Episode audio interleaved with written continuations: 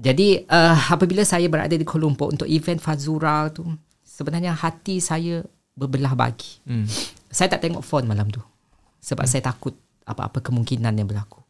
Hmm. Sebenarnya uh, Babudi malam tu adalah malam yang paling sukar untuk saya menjadi host. Hmm.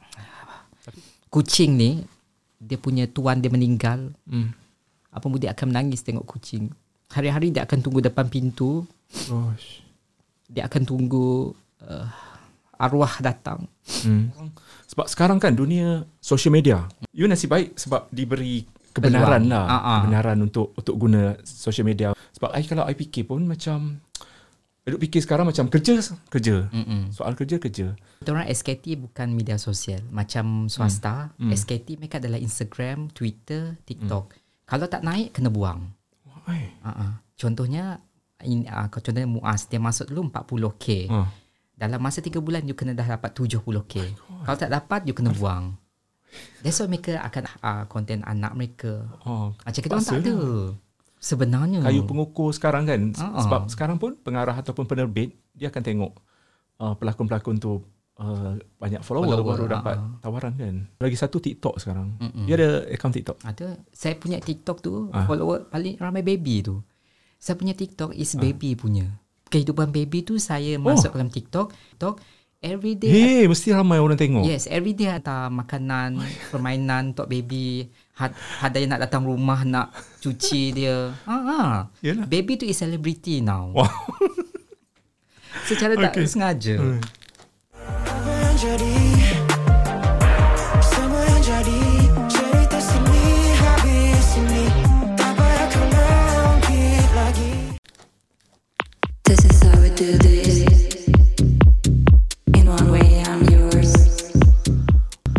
Okay guys, bahagian kedua podcast Borak Sini Habis Sini bersama dengan ini uh, salah seorang uh, penyampai radio yang saya kenali. Uh, so ni, uh-huh. sebab baru-baru ni saya ada tengok lah kan uh, IG awak yang awak telah kehilangan housemate. Mm-mm. Housemate tu kiranya timelinenya selepas di mana awak tak tinggal lagi dekat hotel. hotel. Betul. Selama 3 tahun uh-huh. awak tinggal dekat hotel, uh-uh. awak kena ni eh, awak kena, kena halau. Halau sebabnya COVID. uh-uh. Masa COVID tak boleh stay dekat hotel. Uh. Jadi saya dihalau keluar pada uh. hotel. Uh. Jadi alhamdulillah RTM ni kebajikan hmm. pekerja dia hmm. memang jaga betul-betul. Hmm. Jadi saya diletakkan 3 bulan di asrama hmm. di hmm. RTM. Kemudian uh, selama tempoh uh, tinggal tersebut hmm. Arwah Hazim menghubungi saya. Hmm. Dia offer saya. Macam mana macam mana kenal dia? Uh, dia orang Sarawak. Oh. Apabila orang Sarawak uh, bertemu di sini, uh. Uh, kita dah macam macam kawan. You dah kenal lama dia ataupun baru kenal? Uh, ketika event. Oh masa masa event je. Uh, so dia di Jabatan uh, Kesenian dan Kebudayaan. Uh. Jadi di situ dia ada buat event, saya hostnya. Oh. Jadi di situlah kita dah rapat, kemudian dia ajak saya sewa rumah satu bilik ada kosong. Jadi saya pun sewalah di situ. Tapi uh, semuanya permulaannya sangat indah lah. Buat hmm. pertama kalinya Abang hmm. Budi saya merasa saya hidup hmm. dalam suasana ada kawan hmm. yang ada teman kita masak, hmm. ada TV, hmm. ada ruang tamu. Saya hmm. rapat dengan jiran sebelah hmm. rumah kami. Hmm. Memang saya rasa ini adalah uh, satu um, uh, apabila COVID ni berlaku ya Allah Allah bagi hmm. saya dengan semua yang sangat indah ni. Hmm. Tapi pada Julai 2021 hmm. uh, saya punya housemate uh, Arwah Hazim tu telah pun disahkan hmm. penghidap COVID stage 1 hmm. yang pertamanya. Hmm. Kemudian dihantar ke sungai uh, ni Maebs hmm. dan hari keduanya terus ke Sungai Buloh. Hmm. Di Sungai Buloh hari ketiga hmm. ditidurkan. Kemudian selama 21 hari macam mana perasaan awak bila dapat tahu dia ditidurkan tu? Hmm. Sebenarnya uh, Abang Budi mungkin orang tak pernah uh, bertanya kepada hmm. mangsa-mangsa. Sebenarnya setiap petang hmm. dalam pukul 3 petang pihak hospital Sungai Buloh akan buat video call. Hmm. Jadi ibu, keluarga dan juga adik-beradik akan masuk dalam video call tu. Hmm. Kita akan tengok wajah Hazim hmm. di atas katil. Hmm. Jadi doktor akan suruh kita bercakap, bercakap, bagi semangat hmm. untuk Hazim. Hmm. Dan yang paling menyayat hati adalah uh, baby. Baby adalah kucing Hazim. Ah. Jadi doktor nakkan baby tu bercakap. Jadi apabila kita buat video ni, Ah. baby akan bersama-sama juga. Apa respon kucing tu? Uh, mula-mula dia akan bunyi, Hmm. kemudian apabila dia tengok wajah Hazim tu dia akan lari. Sebab Mungkin eh, dia tak dengar. Dia dia tak mendengar suara Hazim. oh Sebab uh, baby ni akan sentiasa uh, menanti Hmm. Hazim apabila dia balik bekerja. mesti rindu kan. Sangat Betul. rindu. Dan uh, sebenarnya apabila benda ni saya nak kongsikan jugalah se dua minggu sebelum arwah uh, meninggal, Hmm. dia pernah ketuk bilik saya pukul 3 pagi. Hmm. Dia kata Sonic, walau apa pun berlaku, saya akan balik Sarawak. Walaupun ketika itu kerajaan kata tak boleh rentas negeri. Hmm. Tapi dia kata saya kena balik. Sebab sebab saya sangat rindu dengan Hmm. mak. Sangguplah bayar RM10,000. bayar denda RM10,000. Dan Kemudian uh, dia menangis. Hmm. Sepanjang satu minggu tu dia menangis. Sonic rindu dengan mak. Uh, Sonic rindu dengan mak. Hmm. Hmm. Uh, kemudian mak dia call. Hmm.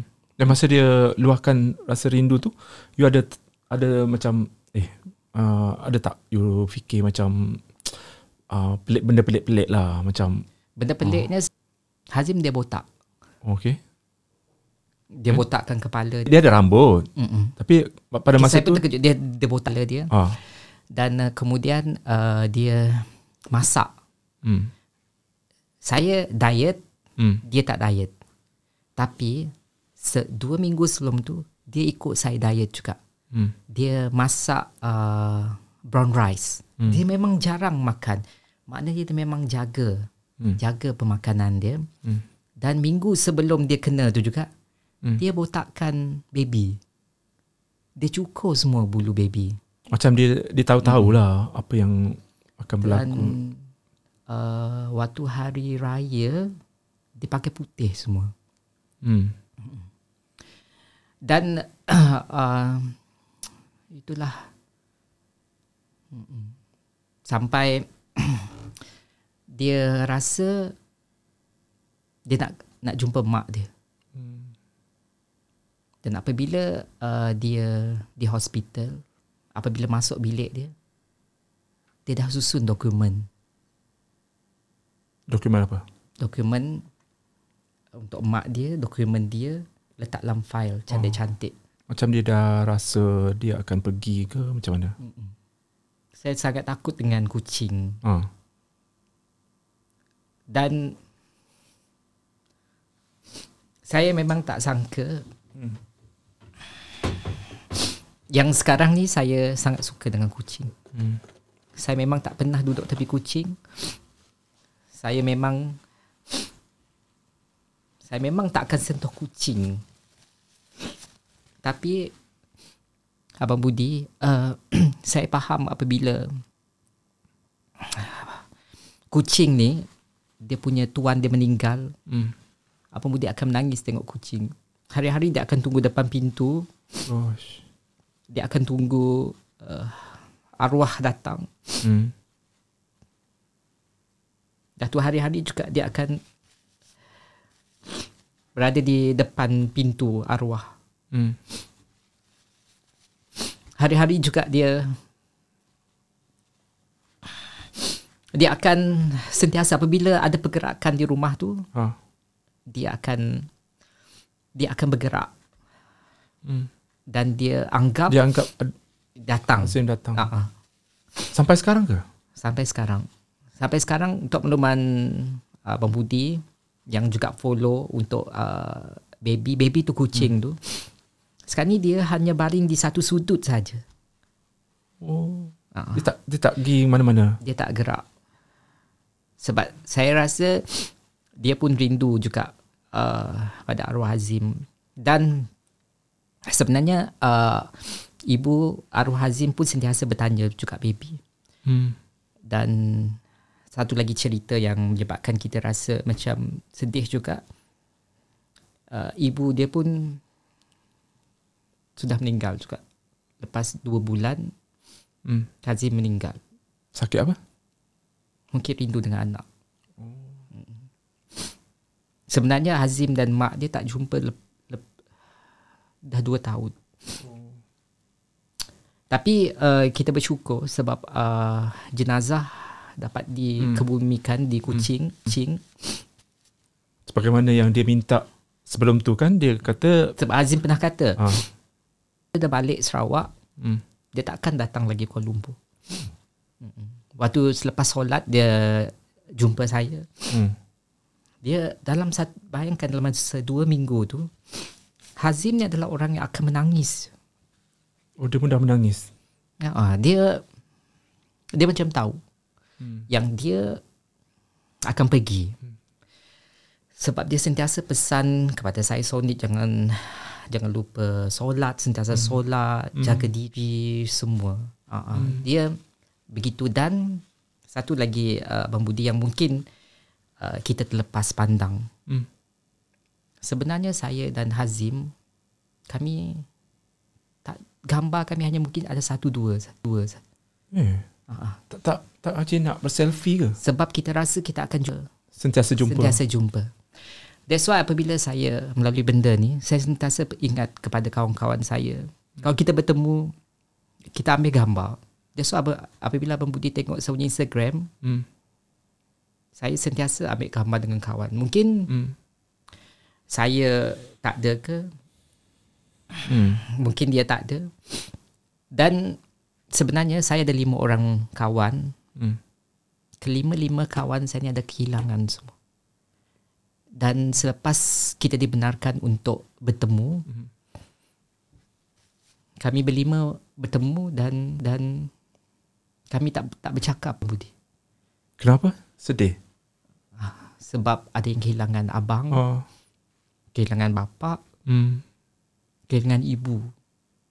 Untuk kami lima kawan. Uh, jadi dis, disebabkan faktor itulah sekarang ni saya sangat menghargai orang yang berada di sekeliling kita. Dan sebenarnya saya juga sebab ni sebab saya selepas dua tahun Abang Budi, Hmm. saya balik Sarawak. Hmm. Hmm. Dan Baru-baru ni ya? baru-baru ni saya balik Sarawak. Yalah, okey. kita kita pun tanyalah Sony pasal um, Budi ada attend uh, uh, event Pazura tu Mm-mm. uh, di mana Sony dipasangkan dengan Kak V Betul. ketika itu Mm-mm. kan. So kita nampak macam Sony ketika itu macam macam tak ada masalah Mm-mm. dan nampak ceria je kan. Mm-mm. Tapi mungkin ada kisah di sebalik itulah. Betul. Sebenarnya uh, sebelum uh, saya pergi ke Kuala Lumpur, saya ada tiga event. Hmm. Uh, tiga event tu sebenarnya apabila saya nak pergi Kuala Lumpur ni uh, sangat berarti sebab bapa saya Hmm. di hospital Hmm. ketika itu dan uh, doktor kata ayah saya dalam keadaan kritikal Hmm. dan ingin dibawa balik ke rumah dan uh, keputusan ketika itu sama ada saya nak balik Kapit ataupun ke Kuala Lumpur tapi saya memilih untuk ke Kuala Lumpur sebabnya uh, malam sebelum saya balik tu saya jumpa bapa saya. Seminggu saya balik uh, Kapit mak saya masuk hospital. Sakit apa? ada pendarahan dalaman. Dan dihantar terus ke ward kecemasan ketika itu. Dan saya kena stay di Kapit. Tapi malam itu bapa saya jumpa saya. Saya masih ingat lagi muka dia. Dia kata hmm, dia kata pergi je Hmm. dia kata pergi Balik Kuala Kuala Lumpur. Ya. Sebab ini adalah cita-cita saya daripada kecil dan bapa saya urus semua wa- waktu tu, ah, tiket ke apa. Jadi uh, apabila saya berada di Kuala Lumpur untuk event Fazura tu, sebenarnya hati saya berbelah bagi. Hmm. Saya tak tengok phone malam tu. Sebab saya takut apa-apa kemungkinan yang berlaku. Hmm. Sebenarnya uh, Babudi malam tu adalah malam yang paling sukar untuk saya menjadi host. Hmm. Tapi saya nampak awak ceria je. Awak macam ya saya tak anggap awak ada masalah masa tu. Sebab saya ingat kata-kata bapa. Dia kata kejarlah. Hmm. Ini adalah impian yang mungkin datang hanya sekali. benda ni tak akan datang dua kali. Hmm. Jadi buat yang terbaik. Cuma malam tu saya ada masalah Hmm. kaki. So apabila saya dalam keadaan tidak tentram, hmm. tidak tentu, saya punya pergerakan akan terjejas. Hmm. Jadi malam uh, hari ini saya ucapkan jutaan terima kasih kepada Kak V. Hmm. Sebab untuk makluman uh, Abang Budi, Hmm. Kak V yang pegang saya setiap kali kami turun stage. Oh. Kalau Kak V tak pegang, saya akan jatuh. You tak boleh imbang Tak. ba- badan. Malam tu saya tak boleh imbang.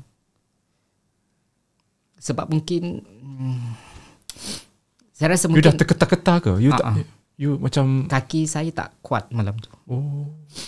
Jadi saya sebelum saya naik stage, Hmm. saya dah beritahu kat Kak V. Kak V malam ni saya mohon Kak V tolong saya. Hmm. Kak V apabila kita turun Kak V tolong pegang saya. Hmm. Kalau tak saya akan jatuh. You ada cakap pasal benda ni Tak. kat Kavi? Tak. Maknanya semua orang tak tahu. Semua orang tak tahu. You seorang perahsia kan? Sebab Ke berahsia? sebab uh, sebab uh, Bang Budi apabila saya bagi tahu orang Ah. malam tu tak akan tak akan berlaku macam tu. Maksudnya you Maksudnya you orang akan ada rasa simpati. Tak, oh. Orang kata tak apa Sony tak apa nanti uh, Kak V tak Fazura pun tak tahu. tak. Uh, Yalah kalau Fazura tahu, Kak B tahu mungkin dia orang akan macam uh, mungkin dia orang tak rasa macam apa yang nak cakap. Yalah you tengah bersedih masa tu Jadi kan. apabila saya bagi tahu emosi tu pasti akan mereka rasa juga. Ah saya tak ya nak. ya ya ya. Contohnya kalau saya berkata dengan Fazura, hmm. Fazura pun akan rasa kita tak boleh nak enjoy sebab Sonic ada tak. Hmm. Itu adalah bukan majlis saya. Saya adalah dilantik untuk menjadi host. Hmm. Jadi saya kena jalankan tugasan saya dengan sebaik mungkin. Hmm. Uh, sebenarnya perjanjian saya adalah habis je program tu hmm. pada hari Sabtu, Ahad saya kena balik. Balik Oh. Kapit. Oh balik semula. Ah uh-uh. Tapi saya tak balik Sebab sebab bapak saya okey. oh Maknanya- syukur, alhamdulillah dia dah sihat. Dia dah sihat. Dia tak sihat. hospi- Cuma dia dibenarkan keluar daripada hospital. Oh dekat rumah lah. Ah, ah. So sampai sekarang bapak saya uh, alhamdulillah okey sebab hmm. sebenarnya saya sangat terkejut apabila doktor bagi tahu yang bapak saya dah tak ada harapan. Sebab saya sebelum saya balik Ah. dia sihat. Jadi saya rasa Bila you bila you sampai je rumah untuk bercuti kan setelah sekian lama you tak balik dua kan. tahun, dua-dua Dua tahun tak balik. Dua-dua sakit. Sebenarnya Tiba-tiba sakit. sebenarnya mak bapak kita rindu kita. Jadi apabila dua tahun sebenarnya mereka ni menahan sakit tu Oh. sebab mereka tahu apabila mereka sakit Hmm. kita tak akan boleh bawa tak boleh balik juga. Jadi mereka tahan, mereka tahan. Jadi apabila kami dah ada di rumah, Dia lepaskan. dia lepaskan. Ha, itulah sebenarnya yang sakitnya mereka. Tapi syukurlah kan Mm-mm. tak ada apa-apa yang berlaku pada malam tu. Tapi uh, percayalah um, uh, Abang Budi ya. Malam tu adalah malam yang Okey, itu ber, ber, berkisah tentang malam Fazura. Hmm. Petang tu saya juga ada host Hmm. untuk satu program. Okay, you sampai KL bila? Hari Jumaat. Hari Jumaat. Jumaat malam. Event Sabtu. Event Sabtu ada dua, Ada Jumaat dua? ada satu. Oh. Jadi untuk sebelah petang sebenarnya saya dah luahkan sebelah petang. Saya dah nangis dah. Event petang You, tu adalah you, i- you menangis dekat siapa? You menangis? waktu event tu. Masa, masa event? Mm-mm. Orang nampak lah. Nampak.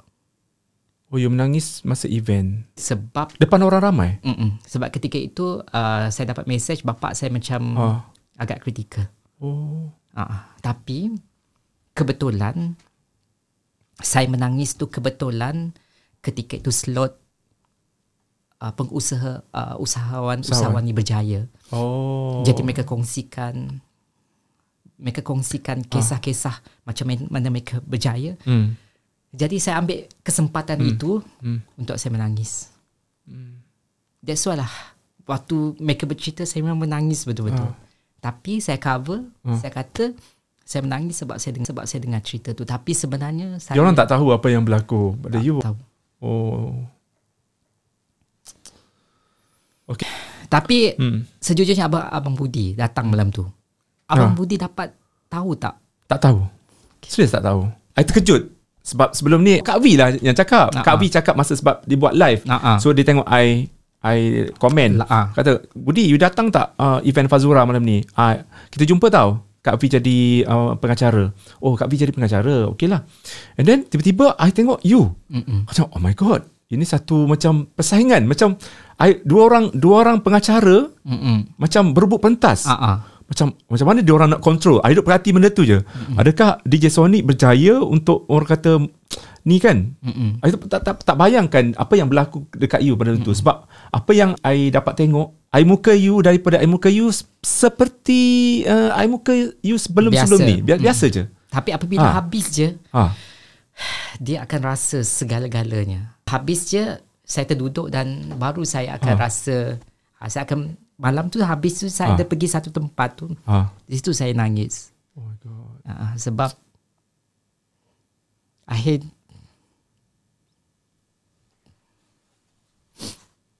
sebab sepanjang 4 jam tu hmm.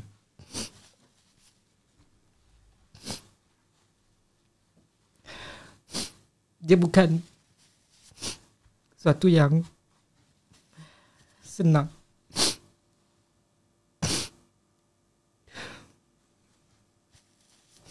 Dan apabila habis je, apabila saya buka phone, saya tak nak Hmm. ada apa-apa. Tapi Alhamdulillah, apabila saya buka phone, tak ada Hmm. apa. masa you mengacara tu kan apa yang membuatkan Sonic tak macam tak fikir langsung pasal tu you nampak enjoy Sebab macam Fa- Fazura. Pak Fazura Sebab uh, waktu saya, uh, Fazura call saya Ah. untuk dapat job. ha Sebenarnya saya begitu Faz. Hmm. Faz saya tak layak sebab sebab saya tak popular Faz. Faz minta Sonic. Faz tanya saya, ha uh, Sonic nanti awak akan digabungkan bersama dengan Kak V. ha Saya kata, Faz. Faz tanya Kak V. Kak V nak tak bergabung dengan saya? ha Uh, saya tanya dengan Faz balik. Itu Faz jawapan Faz. Hmm. Sonic Faz dah yakin Sonic boleh. Popular tu letak ke hmm. tempat lain. Sonic abang Budi tengok pada malam tu you guys seimbang Uh-uh. Maksudnya Sonic macam uh, tak banyak bergurau sangat lah Ha. macam macam itulah Betul. serius gitu and then di uh, sebab adanya Kak V tu Kak V ni jenis yang macam uh, dia, dia macam bergurau-gurau mm-hmm. sikit kan and then dia buat joke Ha. lawak macam tu ha. tapi Sonic pun akan bagi hint macam bagi guide guide, Guide. Betul. Guide. Sebenarnya uh, Abang Budi, uh, ini pertama kali saya bergabung. Saya Itulah bertemu macam, wow. Sebenarnya saya bertemu dengan uh, bertemu dengan Kak V ni ketika rehearsal dalam satu jam saja. Ah. Jadi pertama kali itu kami pertama kali jumpa ke pertama kali jumpa. oh my god Kak V tak kenal akan Kak V tak tahu pun saya ni siapa. Mm-mm. tapi kenal kan DJ Sonic Tak. Serius ah Kak V Ah. ni tak Tak, sebenarnya saya tak salahkan Kak V sebab uh, saya uh, tidak menonjol sebegitu tak ada nak letakkan saya punya di Instagram. Ah. Saya tak salah. Memang saya tak dikenali, memang begitu. Tapi Kak V ni dia sangat profesional. Apabila Ya. dia datang dia kepeluk kita Ah. dia macam okey. hmm, dia sangat baik Dan apabila dia live, apabila dia live on the way, Ah. sebenarnya saya ni apabila waktu rehearsal pukul 9, Ah. saya pukul 7 dah ada di hos- di di hotel. hmm. Sebab saya orang ATM, saya kena datang awal sebab saya begitu. oh. Jadi apabila Kak V buat live dia tu saya masuk. Hmm. Jadi itu pertama kali dan kami berbincang. Kak V kata Sonic sekarang macam mana? Kita macam mana? Ha. Saya kata Kak V, Kak V jadi diri Kak V. Hmm. Kak V tak payah jadi orang lain, saya jadi diri saya. Hmm. Kak V terlepas saya tarik Kak V. Eh, tapi kan uh, event tu dia nak happy-happy tau. Maksudnya mm-hmm. Kak V nak happy je, uh, dia, dia terpaksa nak ni. Ah. Sebab uh, Kak V je Tapi dia sebenarnya terlepas banyak benda dalam Sebenarnya tu. tugasan saya pada malam itu adalah begitu. Ah. Memang itu dipersetujui kami berdua. Maknanya Kak V buat je apa-apa, nanti saya akan cover balik.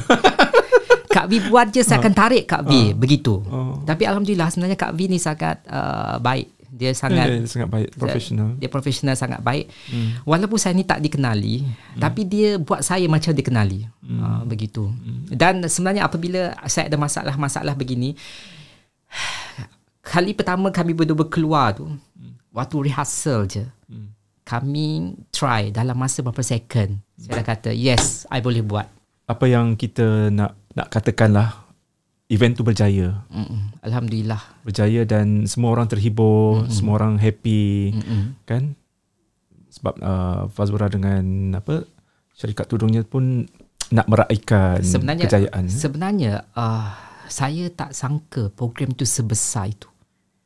Betul? Saya tak saya tak saya pun. Saya sebenarnya tak rancang pakai baju tu. Saya hanya bawa Ah. dua baju. Oh. Saya ingatkan event okey lah event Ah. biasa. Uh, saya pun ingat ke space yang kecil Ya, je.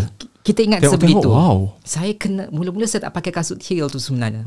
Sebab saya rasa okey tapi uh, abang Faz Faiz yang sarankan saya pakai untuk saya sama tinggi dengan hmm. Kak B. Hmm. Jadi akhirnya apabila dah balance macam tu saya uh, yakinlah sebenarnya. Dan uh, sebenarnya hmm. uh, kita pun tak akan tahu siapa artis.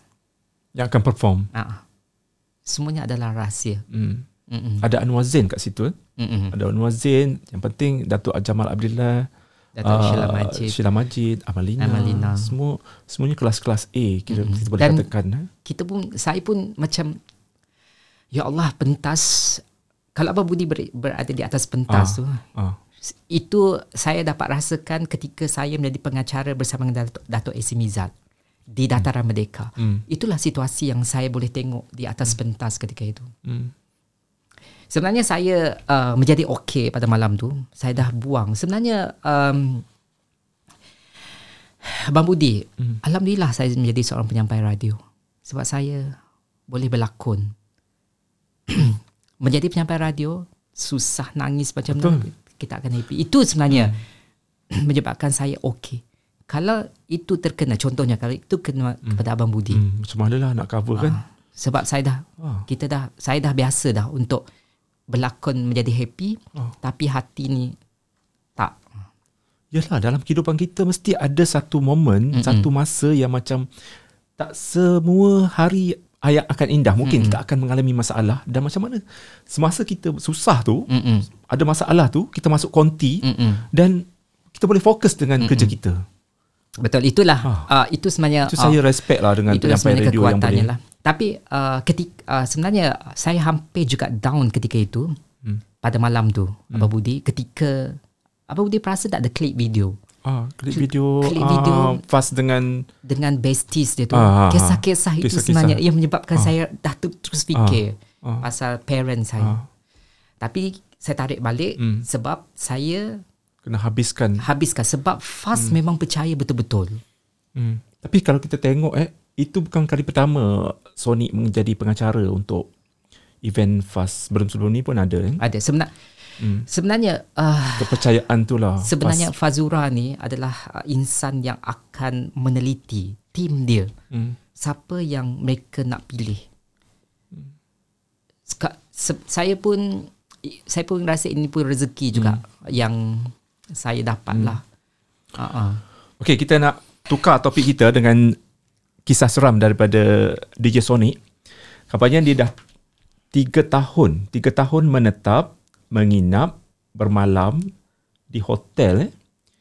Semata-mata dia nak kata inilah impian aku untuk orang kata tinggal di hotel Betul. walaupun dia dah ru- ada rumah dan dikatakan rumah tu adalah untuk dia simpan baju.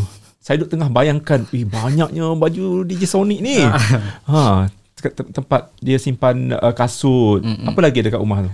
Se- sekarang masih ada lagi rumah tu? Masih ada lagi. Ah, masih lagi. Ah. So masih lagi menjadi Dah naik dah harga 1008. maksudnya uh, DJ Sonic bagi de, uh, bagi Sewa. sewa, bagi sewa. Tak ada. Oh, tinggal. Ah ah tak ada. Sekarang dah tinggal. Tak ada.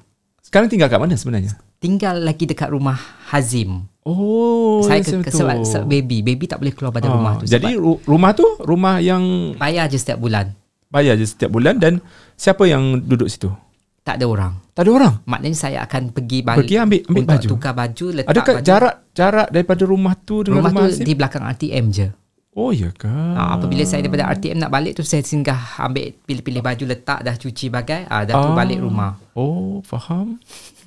Okey, berbalik dengan cerita tadi, tiga tahun menetap di hotel dalam kepala Abang Budi dah dah dah dah, dah tak ada benda lain yang nak dibayangkan selain daripada kisah-kisah seram. Ah. Pastinya DJ Sonic nak share uh, cerita-cerita yang dialami semasa menetap dekat hotel tu. Okey, Abang Budi saya uh, Abang Budi bagi tahu je saya. hotel apa the best in KL? Eh, oh, okay. Saya- Kita saya- nak tanya, berapa berapa hotel lah men- menetap dekat KL? Tiga, satu, dua, tiga. Oh, banyak tu. Saya rasa ada 12 hotel dah saya stay. Ah, ah. Oh. Dan hotel yang ini yang yang saya nak kongsikan ni, Aha, tinggal hotel. Okey, nak jap jap jap. Hotel mana yang paling mahal sekali? Pernah duduk? dekat KL Central. KL Central. Kat, Ada hotel di situ. ah, berapa sebulan? Uh, Ya saya, saya bayar hari-hari Per, apa day? per day. Ah, ah. Tapi saya dah tahu dah, apabila kita nak stay hotel, kita kena beli bilik hotel tu pada hari Ahad. Sebab hari Rabu, Khamis, Jumaat, Ah. Sabtu nak hotel akan melambung. Oh. Mm-mm. Itu strategi kita. Eh, tak rasa rugi duit ke? Rugi. Habis tu? Ah, itulah berbalik kepada impian yang duduk uh, yang di waterfront tu. Itu okey maknanya dah, dah selesai dah. Dah selesai dah? Tak saya nak, dah tak nak, tak nak duduk tak, lah? Tak, saya dah tunaikan impian tu yang saya dah bertekad selama-lama ni. Ah, Alhamdulillah dah selesai. Sebenarnya Bang Budi, ada satu ketika saya tak ada duit. Tapi Semasa mana? Semasa... se- semasa saya duduk di hotel, maknanya saya tengok oh, duit dah tinggal hmm, cukup untuk dua hari. Hmm. Apabila saya sebelum saya tidur tu Bang Budi ya, Hmm. esok pagi saya rasa ya Allah tak ada duit dah ni. Tapi akan ada job akan masuk. Hmm. Sebab tu saya tak sebab tu saya tak putus untuk stay 3 tahun tu. Saya pun macam tak percaya. Okey, balik kepada hotel yang Hmm. ada sebuah hotel. Saya stay di hotel tu 6 bulan. Hmm. Ketika 6 bulan tu saya masuk hospital. Apabila saya stay di situ. Sebab? Saya uh, ini uh, Sakit apa? Saya tak pernah bagi tahu dengan my family. Saya hanya bagi tahu dengan mak bapak saya saya hmm. demam. Ah. Tapi sebenarnya saya mengidap uh, bengkak hati. Pekat hati. apabila saya mengidap ah, ini mungkin mereka dah tahulah tapi hmm. alhamdulillah doktor sekarang ni doktor kata okey saya mengidap bengkak hati yang sangat teruk ketika itu Hmm. jadi saya tak ada rumah jadi apabila saya dah saya hampir dua minggu saya di hospital hmm. mak bapak family semua tak tahu ini rahsia hmm. hari ini saya hmm. hanya seorang je kawan saya Azrin yang sangat membantu saya ketika itu Hmm. doktor check ke semua saya masuk masuk awal-awal tengah malam saya terus dimasukkan ke unit uh, rawatan rapi dan kemudian dua minggu dan saya kembali balik ke hotel tu Hmm. Tapi aw, awak kena bayar ke masa awak dekat hotel uh, hospital hospital? hospital tak, tak sebab lah. saya uh, government Ah. saya hanya bayar satu ringgit je Oh. uh-uh. Tu I mean uh, de, uh, bayaran untuk hotel tu? itu saya kekal bayar Kekal bayar walaupun tak duduk. tak uh, sebab ada barang saya di situ Oh, yelah sebab, sebab ada saya tak barang. sebab saya tak boleh nak urus sebab saya Ah, yelah tak sakit. boleh nak bagai macam tu. Saya tak sebenarnya apabila saya duduk hotel saya tak bagi tahu pun saya ada bekerja apa. Sebab saya tak Hmm. nak mereka tahu yang saya adalah penyampai radio. Melainkan hotel yang saya nak cerita ni Ah. rupanya mereka tahu saya adalah penyampai radio. Hmm. Yang Yalah, saya dia kenal dia mungkin pekerja dia, staff dia kenal. yang saya yang saya terus keluar pada hotel tu sebab mereka dapat masuk bilik saya. Sebab mereka nak letakkan belon. Hmm. Letakkan surprise untuk saya apabila saya balik tu daripada sehat. Oh. Jadi saya tak nak maknanya mereka dah ceroboh saya punya bilik. Saya tak tak boleh ada orang ceroboh. Maknanya mereka dah tahu dah. Oh. Kemudian sepanjang saya dah sihat ni, saya di hospital tu, saya tak boleh tidur. Eh di hotel tu. Sebab saya ada tengok nurse, Hmm. jururawat Hmm. dan saya fikirkan mungkin ini sebabkan saya daripada hospital tak Ah. sepanjang sebulan dah tu setiap malam kita akan hidup bawah hospital saya akan hidup saya akan hidup bawah hospital dan saya akan tengok je akan ada orang di situ di lorong tu dan ini dengan nama Allah Dalam hotel. hotel, ataupun di luar dalam hotel dalam, dalam bilik hotel lah, ada bilik. Kemudian kita akan dengar ada orang tarik something di luar tengah malam. Itu menyebabkan saya tak boleh tidur. Saya akan saya akan telan pil. Itu menyebabkan doktor kata saya semakin teruk kritikal sebab saya satu hari saya telan Panadol dalam berbelas-belas Panadol Panadol untuk, untuk tidur. saya nak tidur. Sebab saya tak boleh tidur. Dan apabila saya Google, Ah. rupanya itu adalah hospital. Uh, mungkin yang tempat saya tidur tu adalah mungkin bilik mayat. That's why lah saya ada rasa ada orang tarik kerenda lah. It, Ah. Saya tanya dengan kawan saya, kenapa ha, saya tak boleh ni? Se- kenapa saya sentiasa pening kepala? Kenapa begitu? Hmm. Tapi prestasi kerja awak macam mana masa selepas tu? Saya saya tak datang. Saya dapat MC, MC lama. Oh lama. Uh-uh. Ini berlaku Untuk bila ni? pulih. Selepas Sebelum Lepas. COVID. sebelum Covid. Uh-uh. Sebelum COVID, uh, saya kemudian bos saya sendiri Hmm. suruh saya berehat. Sebab dia tengok saya semua kuning. Uh-uh. Pa- Padahal mata padahal saya kuning eh, semua tapi betul betul kuning ke? betul kuning. Memang betul kuning. Memang betul kuning. Sampai bos saya call hospital suruh Ah. check saya. Dan sebab saya rupanya saya memang ada masalah uh, Ah, bengkak. Bengkak. Oh. Dan yang paling kritikal apabila saya kencing, Ha.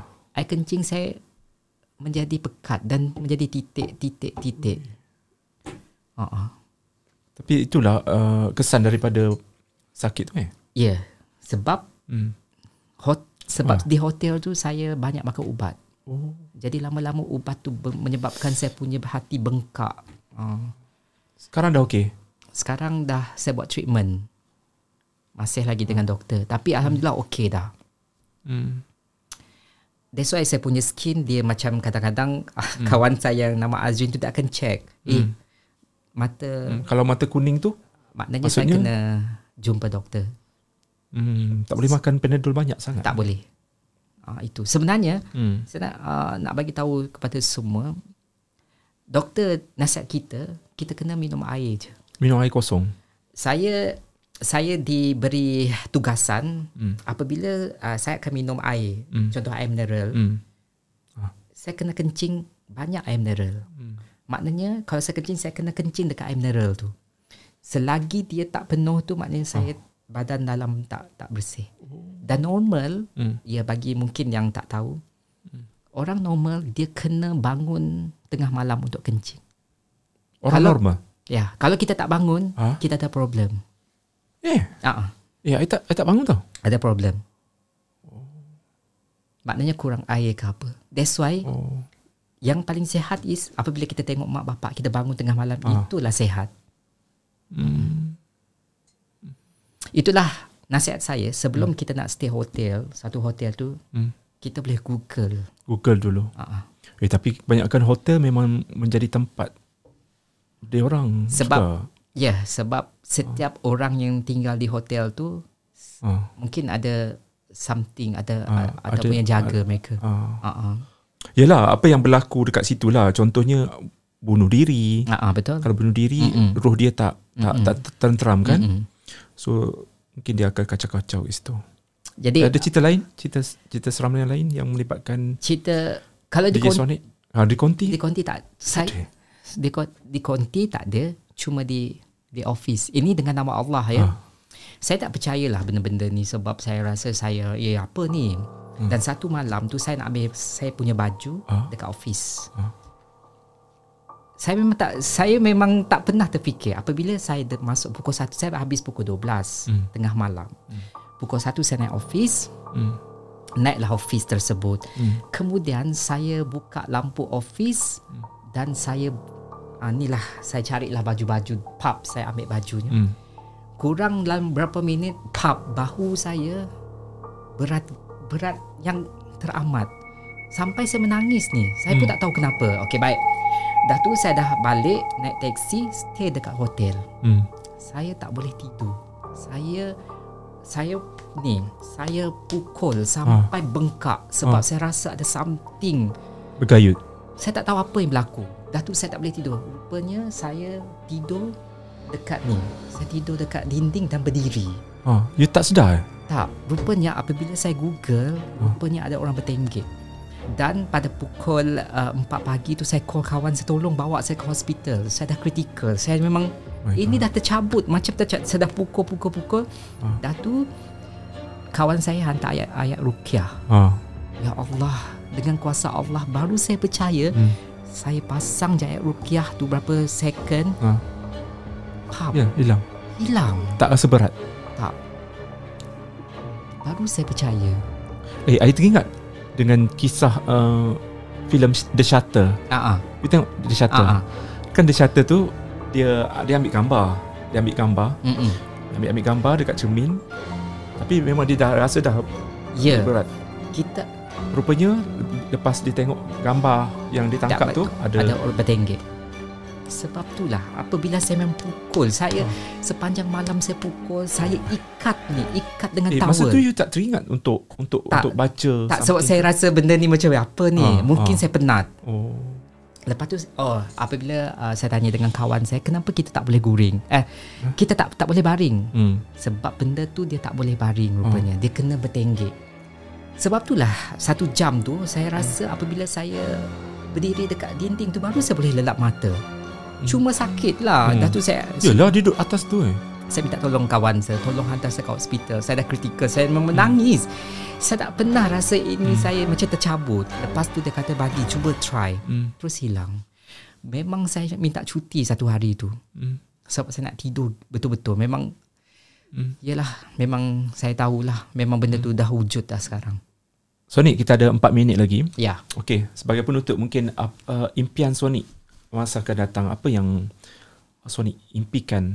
So sekarang ni impian impian untuk Sonic tinggal dekat hotel pun dah terlaksana. Ah, ah. So mungkin ada ada dalam dalam minda uh, Sonic yang macam aku nak capai sesuatu kejayaan yang yang lebih lagi kan se- selepas ini. Okey impian 2022 Hmm. Pembukanya bersama dengan Budi Betul Terharu. ah. Kalau macam tu kita jemput selalu lah. InsyaAllah Itu impian dah tercapai Ah. Dah satu dah tercapai bagi saya Kita nak menimba ilmu daripada penyampai-penyampai radio. mm, Betul excited nak tahu macam mana dia boleh orang bercakap dengan peta, mm-hmm. tersusun. Mm-hmm. InsyaAllah satu hari nanti Hmm. Okay. Dan uh, juga ya sebenarnya impian saya seterusnya adalah untuk orang kenal saya dah. Hmm. 17 tahun sebenarnya saya Lama. sangat struggle sampai satu ketika kenapa saya kena buat benda ni ya? Orang masih lagi tak tahu. Hmm. Apabila uh, contoh Abang Budi ya, apabila saya menjadi host antara dua yang ada nama Hmm. dan tak ada nama. Yang tak ada nama tu saya. Apabila kita ada meeting, orang tak akan tengok saya. Orang akan, wah awak lah idola akhirnya jadi MC kami awak. Tanpa mereka menghiraukan saya duduk di tepi tu. Saya adalah host juga. Kena mandi bunga ni. Jadi saya itu yang menyebabkan saya nak orang Aura. tahu. Kena, ah. kena tambah aura ni. Ya betul. Jom Dan kita cari aura lah. insyaAllah kita Kat mana eh nak beli? Ah itulah aura. kalau ada kan senang kan. Hmm. Tak payah susah kan. Dan uh, uh, saya nak ucapkan terima kasih lah kepada klien-klien uh, yang sentiasa uh, memberi ke- kepercayaan kepada saya. Dan uh, sebenarnya uh, saya akan try untuk mencari lagi keunikan saya. Hmm. Kalau Bang Budi nak tahu, mungkin sebenarnya saya antara penyampai ataupun host yang paling bercakap sepantas mungkin. Mungkin. Sebab Ya. saya tak tahu. Sebab I saya, think dalam Malaysia ni sebab saya tak tahu. Sebab, kalau ada pertandingan ah, ah, uh, ber- bercakap dengan pantas, awak yang pemenangnya. That's why saya nak ada pertandingan itu. Mungkin ada pertandingan itu barulah orang akan cover. Oh DJ Sonic adalah satu. Kan? yang terpantas. Ah, itu yang not? saya nak. Ha. That's why apabila Itu saya you pecah rekod, okay, buat satu slot di mana you akan bercakap cepat dan pastinya uh, uh, Malaysia Books of Record akan cover, Mm-mm. akan bagi pengita- pengiktirafan penyampai radio bercakap paling laju di Malaysia ataupun di dunia. mungkin kita boleh buat dekat sini. Ya, yeah, of course, boleh. Mungkin ah, ah. Ha, insya-Allah. Kita panggil Malaysia Book Record Mungkin tengok apabila benda tu dalam satu berlaku- jam je tak tak lama eh Mungkin apabila kita benda tu bercakap je kita bercakap Ya. tapi tapi tak boleh I, I tak boleh cakap laju Okey, satu lagi uh, Ah. Abang Budi. Uh, masih ada masa lagi. Ah. Saya pernah Satu ke udara di Sarawak FM. Ah. Tak ada lagu. Lupa. ada lagu? Lupa. Hah? Satu jam tak ada lagu. Saya bercakap. Sampai bos call. Ada? You nak kerja ke tak? Nak. Mana lagu? Oh lupa. Okay, you Begitu cakap saya- pasal apa dalam satu jam? Bercakap je. Begitu saya teruja, itu adalah Ah. mungkin pertama kali saya ke udara. Saya Oh. sangat teruja. Saya banyak cerita dengan baca SMS semua semua. Okey, sampai bos. Hello, dia kata. Ini radio apa? Mana Oh lagu? God. Oh, sorry, sorry, sorry, bos. Lagu lupa. Okay. Ah, Okay, ah. kita terpaksa tamatkan sesi kita. Mungkin insyaAllah kita akan berjumpa lagi Thank you. di hari yang seterusnya seperti mana uh, uh, DJ Sonic kata macam teruja untuk berada dekat InsyaAllah. podcast ni. So, Kita pun apatah lagi beratus-ratus kali teruja lagi sebab Jom nanti kita buat lagi ya. Ah. InsyaAllah. InsyaAllah. You guys jangan lupa support uh, DJ Sonic. Follow dia dekat IG. Uh, TikTok Son- pun ada. DJ Sonic TikTok Hussein. ada Sama, kucing. kucing. Konten kucing je. Ah baby. Kenapa tak ada info-info pasal you? Sebab you ada Mereka, macam mereka tak boleh terima. Di TikTok mereka tak boleh terima saya. Mereka hanya boleh terima baby je. Baby je. Ah. Tapi you ada juga cabuat cabaran untuk Ada. di sini di situ. Apabila uh, baby Ah. muncul baru mereka nak cuba. Alright guys, jangan lupa untuk uh, subscribe podcast Borak Sini Habis Sini di YouTube dan juga dengarkan di Spotify. Sekian saja podcast kali ini. Kita jumpa lagi di lain masa. Bye bye. Assalamualaikum. Bye. This is a